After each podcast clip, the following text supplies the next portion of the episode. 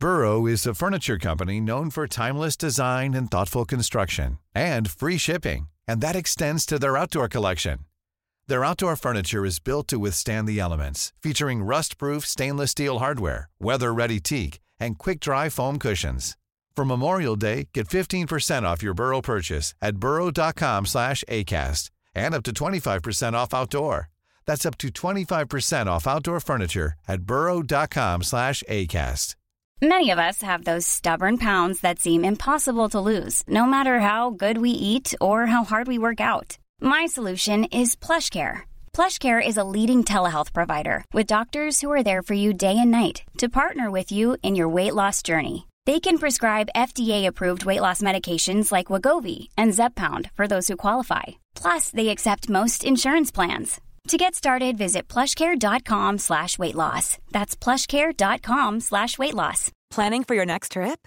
Elevate your travel style with Quince. Quince has all the jet-setting essentials you'll want for your next getaway, like European linen, premium luggage options, buttery soft Italian leather bags, and so much more. And is all priced at 50 to 80% less than similar brands.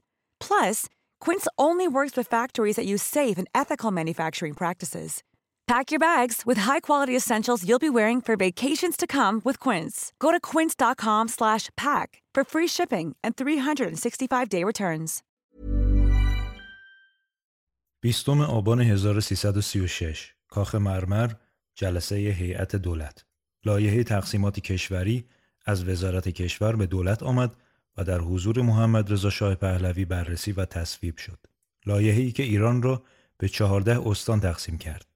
تهران، آذربایجان، خراسان، فارس، خوزستان، اصفهان، کرمان، کرمانشاه، مازندران، گیلان، بلوچستان و سیستان، لرستان، کردستان و استان چهاردهم که رسما به ایران ملحق شد. بحرین. هلا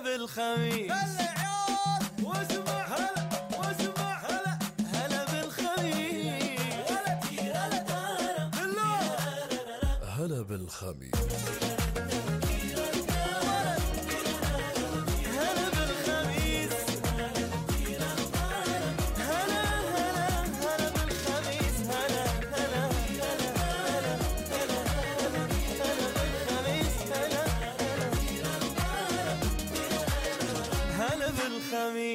خبر خوبی بود که بحرین بعد از سالها اشغال و اعمال نفوذ قدرت‌های استعماری و دزدان دریایی قرار شد در تقسیمات کشوری لحاظ بشه و کرسی هم در مجلس برای نمایندگان استان بحرین در نظر گرفته شد. پیام های تبریک زیادی رد و بدل شد بین کشوری ها و لشکری ها. چندین خیابان و مدرسه اسمشون رو عوض کردن و گذاشتن بحرین. خلاصه گل و بلبلی بود. سه روز بعد از این مصوبه دولت انگلیس مخالفت خودش رو به وزیر خارجه دکتر اردلان اعلام کرد و گفت ما ناخشنودیم از این تصویب لایحه. نمایندگان مجلس شورای ملی هم ناخشنود شدن و نطقهای طولانی قرائت کردند که بحرین بخشی از ایران بوده و هست و خودمون حق تصمیم گیری داریم. از کشور دوست و ناهمسایه انگلیس هم تقاضا داریم که تمامیت ارزی ایران رو به رسمیت بشناسه تا دوستیمون کدر نشه و همچنان سر سفره باشیم با هم. چهارده سال از این ماجرا گذشت و بحرین از ایران جدا شد. به همین سادگی. یعنی کلا شما هر گره کوری رو بسپاری به سیاستمداران بریتانیایی چشم بر هم زدنی باز می‌کنن. اما واقعا انگلیس چجوری این گره رو باز کرد؟ قبلش بیاین سریع و مختصر تاریخ رو مرور کنیم. بحرین با یک ترکیب جمعیتی از ایرانیان شیعه فارسی زبان و مسلمانان برادر سنی تحت حکومت مرکزی ایران و با نمایندگی شیوخ خلیج نشین اداره می‌شد. البته نسبت فارسی زبانان شیعه به اندازه محسوسی بیشتر و غالب بود ولی این باعث اختلاف نبود و بحرین به عنوان خاک ایران به آرامی وجود داشت. در دوره های مختلفی به خاطر ضعف دولت مرکزی خصوصا در دوران قاجار به اشغال دولت های استعماری در میاد. انگلیس که نیروی دریایی قوی داشت به خلیج فارس لشکرکشی می‌کنه و با شیخ بحرین قراردادهایی میبنده که ما از تو حمایت می‌کنیم و مراقبت می‌کنیم در عوض تو به هیچ کس اجازه ورود، تجارت، فروش زمین، راه اندازی صنایع و هر چیز دیگه ای نمیدی مگر با ما توافق کنی. اون زمان موضوع نفت هم نبود. انگلیس قصد داشت به خلیج فارس مسلط باشه تا از تجارتش در مستعمره پرسود خودش یعنی هند محافظت کنه و گسترشش بده. که البته با استخراج نفت اوضاع وخیمتر هم شد و انگلیس مثل همیشه شروع کرد به ایرانی زدایی از منطقه به بهانه‌های مختلف و با تکیه بر قراردادی که با شیخ بحرین بسته بود کارشکنی می‌کرد. زبان فارسی از مدارس بحرین حذف شد که باعث اعتراض خانواده شد و مدارس تعطیل شدند. قوانین خاص برای ورود و خروج و مراسلات پستی و گمرک در نظر گرفته شد و با تمام اعتراضهایی که مقامات محلی ایران پرست به دولت مرکزی اعلام می‌کردند به علت ضعف دولت مرکزی و بعدها اشغال ایران در جریان جنگ جهانی دوم به این اعتراضها رسیدگی نمی‌شد و انگلیس رسما در خاک ایران شروع به راه اندازی حکومت کرده بود. بی سر و صدا. تا اینکه در زمان محمد رضا پهلوی اون لایحه تصویب شد و قرار شد خاک ایران در ایران باقی بمونه به عنوان استان چهاردهم. اما انگلیس که حالا سالها سرمایه گذاری کرده و پای منافعش وسط بود به هزاران بهانه جعلی مخالفت می‌کرد. البته نمایندگان مجلس شورای ملی هم مستندات زیادی رو کردن و این کشمکش ادامه داشت. در فیلم های مستندی که از بی بی سی منتشر شده نشون میده که گزارشگر بی بی سی در بحرین به سراغ معترضینی رفته که اعتقاد دارن مستشار و مشاور بریتانیایی شیخ بحرین بعد از سی سال انحصار و تکروی بایستی بحرین رو ترک کنه. به نظرم این ویدیو مستند غیرقابل انکاری از در اختیار داشتن بحرین توسط انگلیسه. بخشها رو بشنویم تا من ترجمهش رو براتون بگم This is the waterfront of Maharak Island. It's a part of the collection of islands which make up the small territory of Bahrain. They produce quite a lot of oil, though not a tremendous amount compared with Middle East standards. But they do, in addition, have one of the largest oil refineries in the world. Bahrain has a treaty with us under which we guarantee to protect her from outside interference and we have considerable influence in what goes on inside Bahrain. Up till now, our relations with the people here have always been very friendly.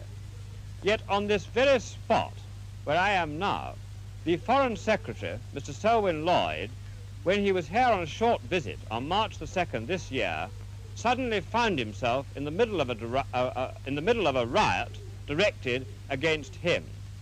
That's because the people of Bahrain are demanding from the ruler that they should have more say in the running of their own affairs. What happens in Bahrain isn't important just for Bahrain, for Bahrain alone.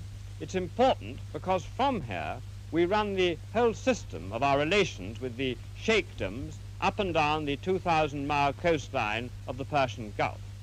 In Kuwait, in particular, they're watching very acutely and very anxiously how things turn out here. They'll probably take it as a model for themselves.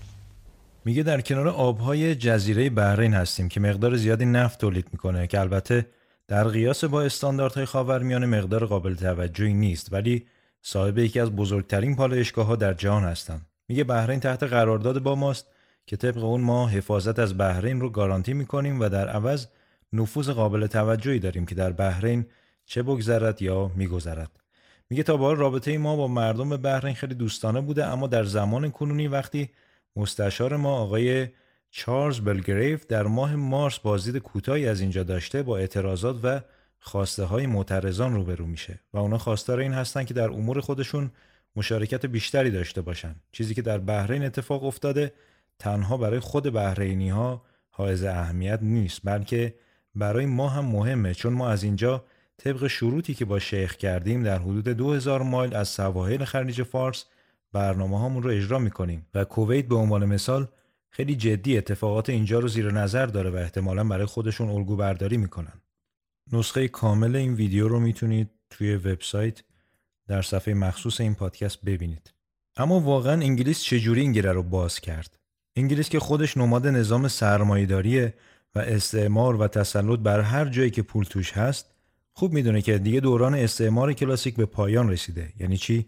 یعنی نمیشه با زور توپ و تفنگ یک جایی رو تحت اشغال و کنترل در آورد در نتیجه شیوه های جدیدی ابدا شد که به استعمار نوین مشهوره. این شیوه نفوذ فرهنگی و تسلط بر افکار ملت هاست و هر روز هم به تکنیک های این شیوه اضافه میشه و پیچیده تر میشه. خوبه که بدونیم نفوذ فرهنگی بعد از اینکه قدرت رسانه کشف شد حال تازه‌ای پیدا کرد. طوری که الان تأثیر فرهنگی بدون رسانه امکان نداره و البته بال قدرتمند سیاست های استعماری نوین بریتانیا بی بی سی هستش که توسط نهادهای امنیتیش برنامه ریزی میشه و وقتی اسم نهاد امنیتی بریتانیا میاد وسط یعنی هر کاری برای امنیت پولهای نظام سرمایه داری انجام میده. هر کاری. بریتانیا 14 سال پس از اون مصوبه مجلس موفق شد که محمد رضا پهلوی رو متقاعد کنه که ادعاش رو در مورد استان چهاردهم یعنی بحرین پس بگیره و اجازه بده که مردم بحرین خودشون تصمیم بگیرن و بعد از برگزاری رأیگیری سرنوشت خودشون رو مشخص کنن. خلاصه نمایشی ترتیب داده شد تا نمایندگان سازمان ملل به بحرین برن و یک رأیگیری سوری را بندازن و فورا اعلام کنن که بله مردم بحرین نمی‌خوان بخشی از ایران باشن و مستقل میمونن. اردشیر زاهدی وزیر امور خارجه وقت به مجلس رفت تا ماجرای استقلال بحرین رو رقم بزنه. یه کوچولو بشنویم چی گفت و از نماینده مخالف چی شنید. نهم فروردین 1349 مجلس شورای ملی طی مصاحبه مطبوعاتی مورخه 14 دیماه 1347 در دلی نو خط مشی منطقی و دنیا پسندی را که ایران بایستی برای حل مشکل بحرین انتخاب می کرد با این بیان حکیمانه مشخص فرمودند. گرفتن و حفظ کردن سرزمینی که مردم آن با شما ضدیت داشته باشد چه فایده ای خواهید داشت؟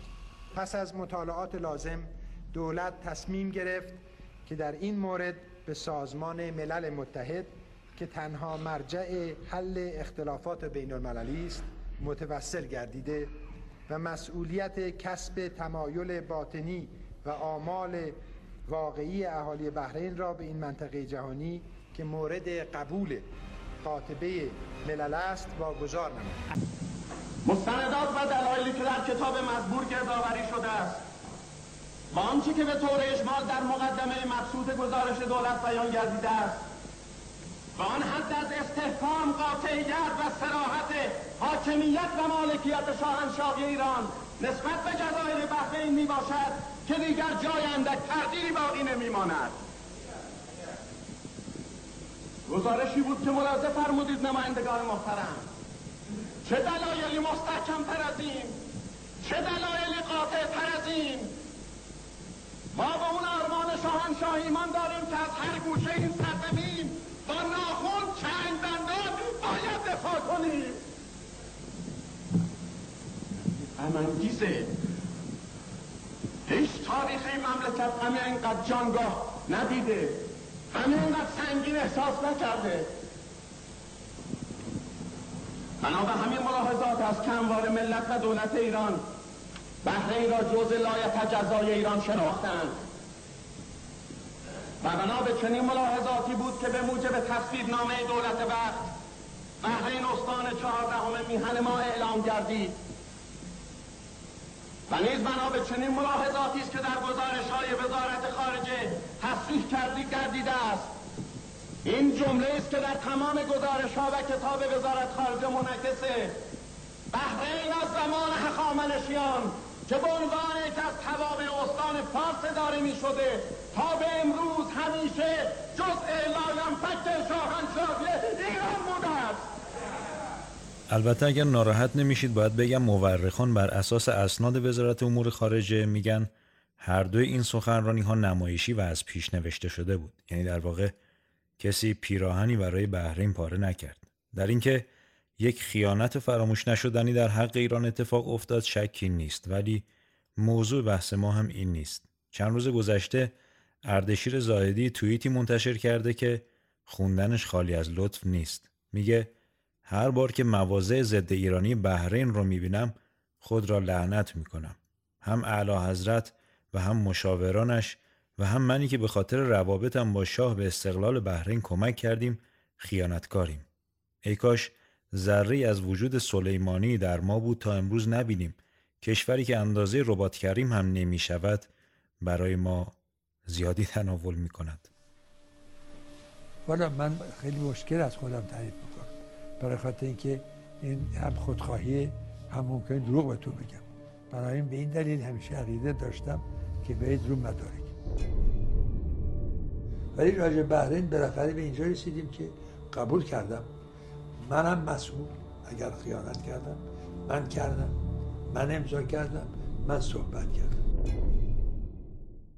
اما یک کار مهمتر بایستی توی بحرین انجام می‌شد. دقیقا میان مردم و اون هم ایجاد اختلاف میان مردم بود. اون هم جامعه ای که تفاوت مذهبی دارن. چی بهتر از این؟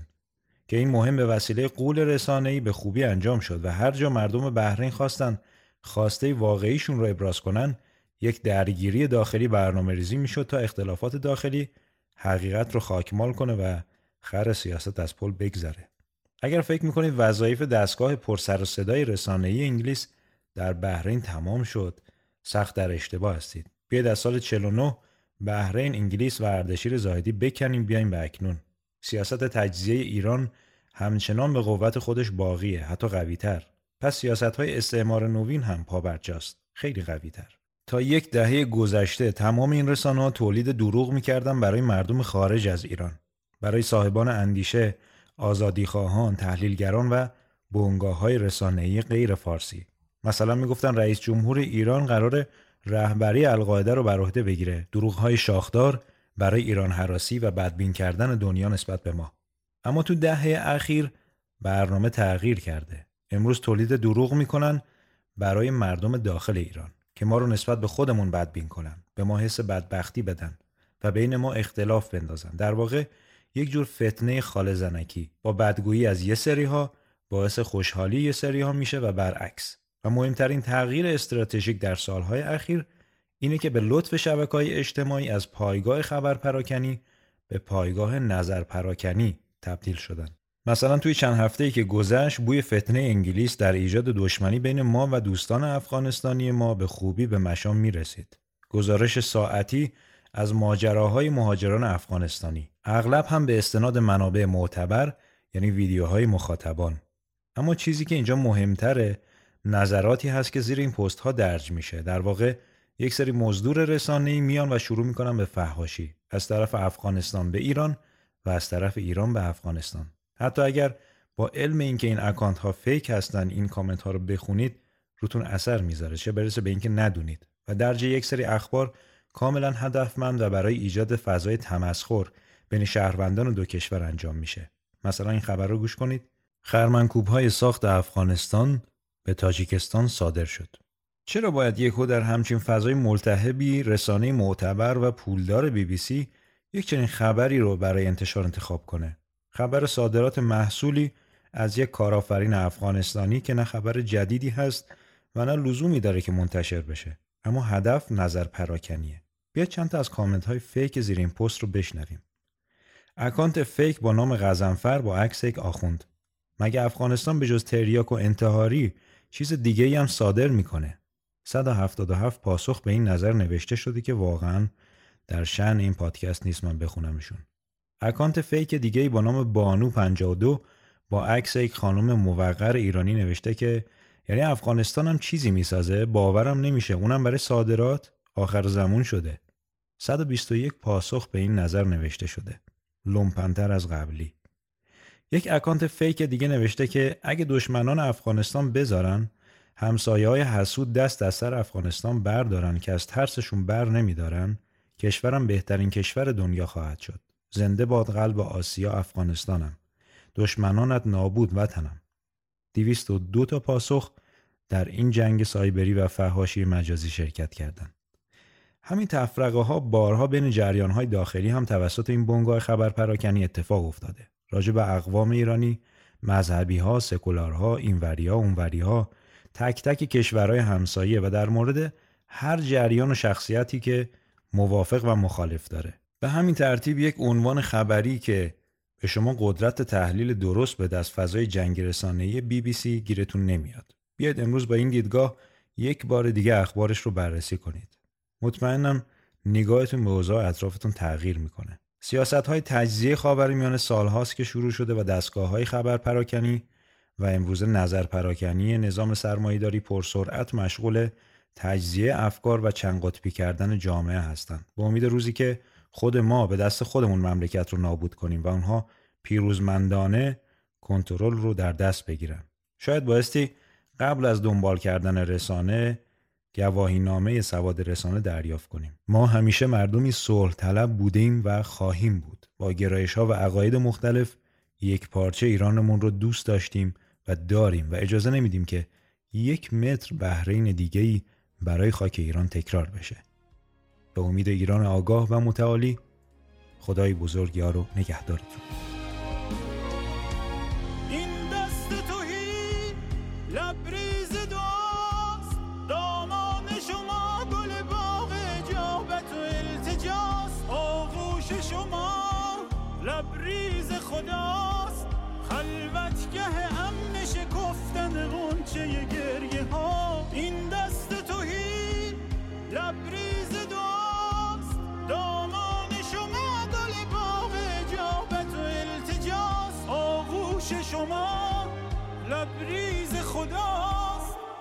خلوتگه امن شکفتن غنچه گریه ها ای آینه رو دیدار شما آغشته لطف و عطا